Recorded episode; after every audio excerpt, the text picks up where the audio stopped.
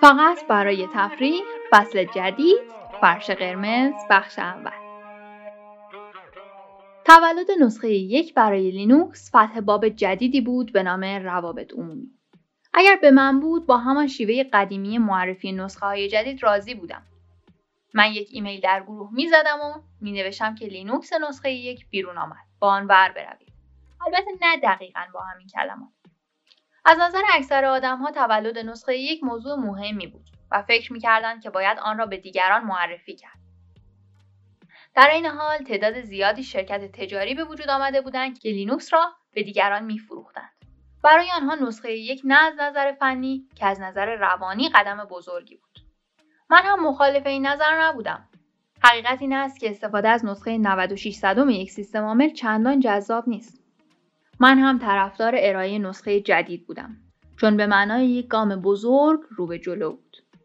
همچنین ارائه این نسخه به من اجازه می‌داد که مدتی باگزدایی را متوقف کنم و برگردم بر سر توسعه سیستم. شرکت ها و جامعه لینوکس هم می‌خواستند که ارائه این نسخه را با سر و صدا جشن بگیرند و توجه دیگران را به این سیستم عامل جدید جذب کنند. ما نیاز به یک استراتژی در روابط عمومی داشتیم. ما نیاز به یک استراتژی در روابط عمومی داشتیم. قرار نبود در این نمایش ها من نقش محوری را داشته باشم. من علاقه به نوشتن برای مطبوعات یا سخنرانی و بازاریابی نداشتم و انجام این کارها نظر جمع بود. افراد برای ایفای این نقش ها داوطلب شدند. این همان روشی بود که خود لینوکس را هم به وجود آورده بود و به نظر می رسید که خوب کار می کند. لارس یکی از کسانی بود که ارائه نسخه یک لینوکس را به یک رویداد پرسر و صدا تبدیل کرد. از نظر او و دیگران دانشگاه بهترین جا برای ارائه این نسخه بود. منطقی هم بود. اتاق خواب من برای این کار خیلی کوچک بود و برگزار شدن مراسم در آنجا باعث می شد رسانه ها و تبلیغاتچی ها درباره هدف لینوکس گمراه شوند. پس لارس داوطلب شد تا موضوع را با دانشگاه هماهنگ کند. دانشکده علوم کامپیوتر دانشگاه هلسینکی به اندازه کافی کوچک بود که او بتواند مستقیما با رئیس دانشگاه صحبت کند. دانشگاه علوم کامپیوتر دانشگاه هلسینکی از اینکه سالن اصلی دانشکده را در اختیار ما قرار دهد تا مراسم معرفی نسخه یک لینوکس را در آن برگزار کنیم بسیار هم خوشحال شد. چرا؟ واضح است. مگر یک دانشکده چند بار در سال فرصت می کند خبری بسازد که در تلویزیون هم پوشش داده خواهد شد. من قبول کردم که سخنرانی بکنم. در مقایسه با سخنرانی در ات کار سختی نبود. البته حالا که فکر می کنم باید اعتراف کنم که این سخنرانی هم واقعا سخت بود. اولا چون که پدرم هم در جمع نشسته بود و ثانیا به دلیل اینکه سخنرانی در تلویزیون فنلاند پخش می شد. این اولین باری بود که در تلویزیون نشان داده می شدم. پدر و مادرم در بین حضار بودند. ولی مطمئن هستم که کنار هم ننشسته بودند. تاو هم بود. این اولین باری بود که پدرم تاو را می‌دید. پس برای من آن جلسه چیزی بیشتر از معرفی نسخه یک لینوکس بود. از آنجایی که من تا آخرین لحظه مشغول آماده کردن سخنرانی و بررسی اسلاید هایم بودم متوجه نشدم که تاو پدرم را کی ملاقات کرد. احتمالا این دیدار باید حین ورود به سالن بوده باشد. شاید هم از گوشه چشمم دیدم. نمیدانم.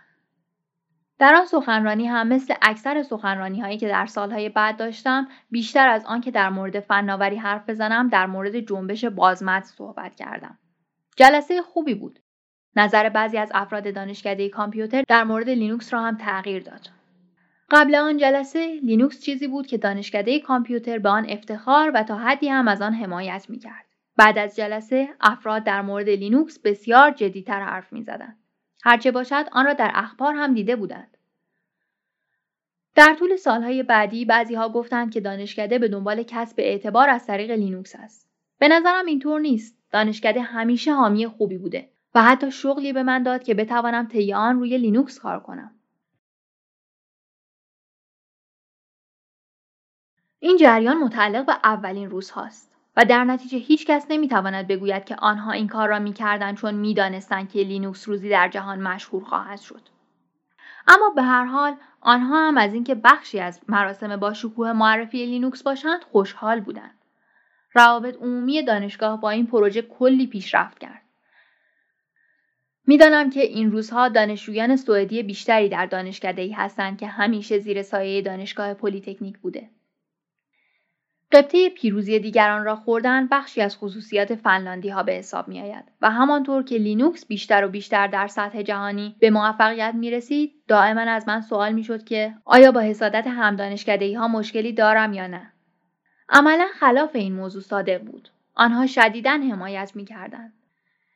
از همان مراحل اول آنها شروع کردند به مرخص کردن ترمینال های قدیمی و به خدمت گرفتن کامپیوترهای شخصی دارای لینوکس. مراسم افتتاحیه نسخه یک باعث شد لینوکس به حوزه رادار نشریات فنلاند وارد شود و در بقیه دنیا هم اخبار آن به گوش برسد. اکثر اخبار ناشی از برخورد اتفاقی یک روزنامه نگار با لینوکس بود و هیجاناتی که در پی داشت. از نظر تجاری نسخه یک رقیب هیچ یک از بازیگران بازار به حساب نیامد. لینوکس داشت بازار مینیکس و کوهیرنت را تصاحب می‌کرد. ولی خارج از این حوزه کسی توجه چندانی به آن نداشت که خوب هم بود.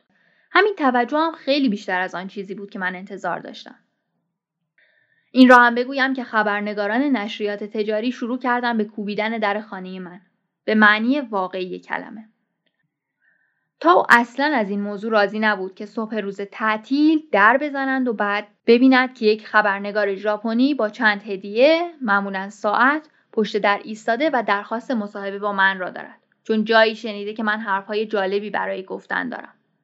وقتی من این خبرنگارها را به داخل راه می‌دادم ناراضی تر هم می‌شد. این کاری بود که سالها کردم. خانه جدیدمان را که خریدیم آن را یک منطقه بدون خبرنگار اعلام کردیم. در موارد حادتر حتی پیش می آمد که فراموش کنم به تاو بگویم که خبرنگاری که درخواست مصاحبه داشته را به خانه دعوت کردم. البته خودم هم فراموش می کردم. در این حالت تا مجبور بود خبرنگار را به خانه راه بدهد و سرگرمش کند تا من به خانه برسم. مثل آن وبسایت فرانسوی که به شکل عجیب با عکس های مایه خجالت من همیشه به روز بود. مثل آن عکسی که من را در نشست اسپکتروم نشان می‌داد بدون بولیز با یک آبجو در دست و قرص و محکم نه فقط خبرنگاران و هکرهای لینوکس نبودند که به من علاقه نشان می‌دادند به ناگهان آدمهایی با حسابهای بانکی عظیم هم به سراغ من آمدند تا با من در مورد فناوری هایشان صحبت کنند.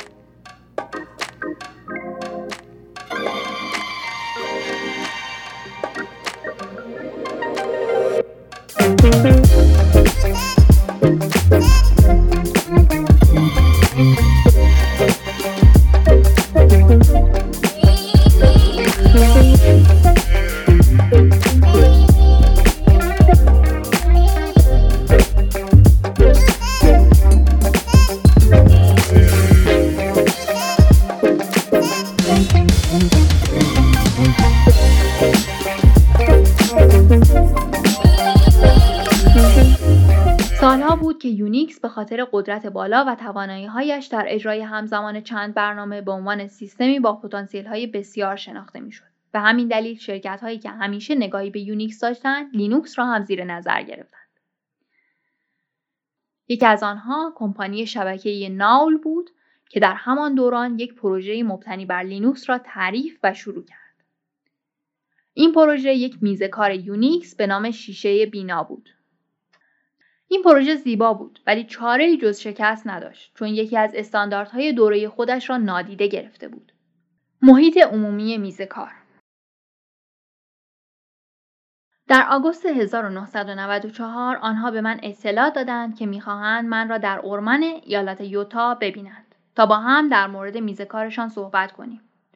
ناول این فرصت را برای من فراهم کرده بود تا آمریکا را ببینم. و من هم جواب دادم که اگر پول کافی برای دیدن یک شهر دیگر آمریکا را هم تقبل کنند به دیدنشان خواهم رفت. اینجا می‌بینیم که هکر یا برنامه نویسی که تمام کارش رو مجانی ارائه داده بود اینجا کم کم یه سری علاقه به پول داره از خودش نشون میده. حتی به عنوان یک فنلاندی جهان ندیده هم درک می‌کردم که اورمن نمی‌تواند نمونه خوبی از یک شهر آمریکایی باشد. آنها واشنگتن را پیشنهاد کردند ولی من علاقه به آن نداشتم البته اینم در نظر بگیریم که لینوس تورواز تهران رو ندیده. مثلا منظورش هلسینکی و واشنگتن بوده. پیشنهاد بعدی آنها نیویورک بود. ولی من ترجیح می‌دادم کالیفرنیا را ببینم. در دفتر مرکزی ناول بود که متوجه شدم این پروژه تا چه حد از نظر آنها جدی است. البته بعدها این جدیت را کنار گذاشتند و حتی پروژه را هم متوقف کردند. و نه نفری که مشغول کار روی آن بودند به سراغ پروژه کلدرا رفتند. کلدرا لینوکسی بود که ناول سعی می‌کرد با آن ایده های جدیدش در مورد دسکتاپ را اجرایی کند. پروژه در 1995 متوقف شد. به هر حال این فرصتی بود تا من آمریکا را ببینم. جایی که به نظرم می رسید به دلیل مرکزیت تکنولوژیکش برای زندگی آیندهم جای مناسبی باشد. دیدن آمریکا یک تلنگر حسابی بود. اولین چیزی که توجه من را جلب کرد تازه بودن همه چیز بود در مقایسه با اروپا. کلیسای مورمون تنها چند سال قبل از اینکه من به آمریکا بروم جشن 150 سالگیش را گرفته بود و به همین مناسبت ساختمان اصلی را تمیز کرده بودند و گنبد سفید آن در نور آفتاب می درخشید. در مقایسه با اروپایی که همه کلیساهایش آنقدر قدیمی هستند که آثار زمان از آنها پاک شدنی نیست دیدن یک گنبد سفید فقط من را به یاد یک چیز میانداخت دیزنیلند آن ساختمان بیشتر شبیه یک قلعه اسباب بازی بود تا یک کلیسا البته در هتل این اشتباه را هم کردم که به سونا بروم یک سونای جمع و جور ساخته شده از پلاستیک که داخل آن فقط کمی گرمتر از بیرون آن بود از آنجا که خارج می شدم به این فکر می کردم که آمریکایی ها اصلا نمی‌دانند سونا چیست. و دلم هم برای خانه تنگ شده بود. محدودیت ها را هم سریعا آموختم. دقیقا همانطور که گردشگرانی که به فنلاند میآیند سریعا یاد می‌گیرند که نباید در بارها با غریبه ها شروع به صحبت کردن کنند من هم یاد گرفتم که در یوتا و بعدا فهمیدم که در تمام آمریکا نباید درباره موضوعاتی مثل سخت جنین یا اسلحه با کسی بحث منطقی کرد. 50 درصد احتمال دارد که به کسی بر بخورید که درباره این موضوع عقاید بسیار احساسی دارد و سریعا درگیر دعوا بر سر موضوعی می‌شوید که اصولا نباید بر سر آن دعوا کرد. خب از اینجا نتیجه می‌گیریم که آمریکایی ها نسبت به اروپایی ها یا حداقل فنلاندی ها احساسی ترن. در اروپا مردم نیازی نمی‌بینند که درباره اینجور موضوعات با یکدیگر دعوا کنند.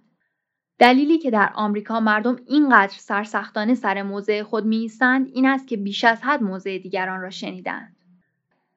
این هم چیز قابل بحثیه. خیلی وقتا ما سر یه چیزی تعصب نداریم ولی بعد از چند بار که با یه نفر سرش بحث می‌کنیم متوجه میشیم که دچار تعصب شدیم. خیلی چیز جالبیه. من خودم هم تو زندگیم احساس کردم. انگار آدم چند بار که عقایدش رو تکرار می‌کنه براش تبدیل به تعصب میشه.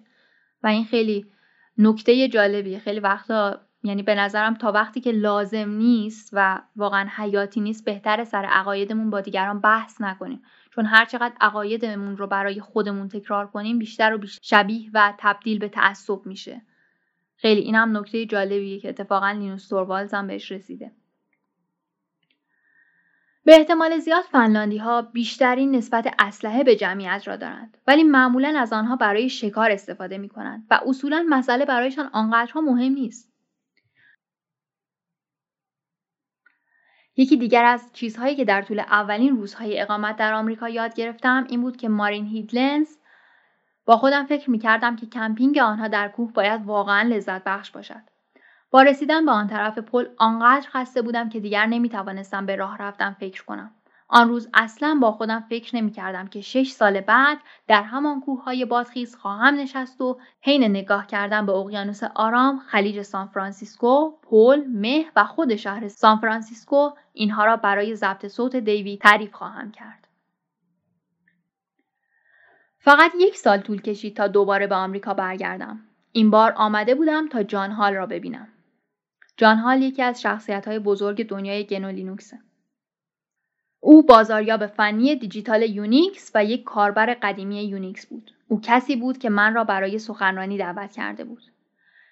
مداگ که به خاطر ریشش که تا روی سینه می رسید و قدرت طنز فوق‌العاده‌ش مشهور بود و البته خرخر بلندش در موقع خواب مدیرعامل مؤسسه لینوکس اینترنشنال بود که وظیفه پشتیبانی از لینوکس و کاربرانش را بر عهده داشت. او همچنین پدرخوانده دختر من پاتریشیاست.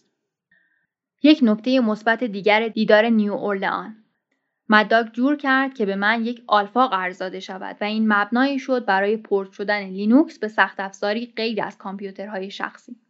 البته قبل از این هم مردم لینوکس را به معماری های دیگر پورت کرده بودند. پورتی برای سری 68000 وجود داشت که کامپیوترهای آتاری و آمیگا از آن استفاده می‌کردند. ولی در آن دوره لینوکس به شکل همزمان روی هر دو معماری قابل اجرا نبود. آلفا اولین پورت واقعی لینوکس بود. حالا دیگر یک source روی هر دو سخت افزار قابل compile بود. کافی بود یک لایه تجرید اضافه کنید تا کدی مشابه دو شیوه و بر اساس اینکه روی چه معماری قرار است استفاده شود compile شود. کد هنوز هم یکی است ولی روی معماری های مختلف قابل استفاده است. وقتی در مارس 1995 نسخه یک و دهم را ارائه دادیم، کد kernel به 250 هزار خط برنامه رسیده بود. مجله تازه کار ژورنال لینوکس ادعا می کرد که ده هزار خواننده دارد و این سیستم عامل روی پردازنده های اینتل، دیجیتال و سان اسپارک اجرا می شد. یک قدم بزرگ پیش رفته بودیم.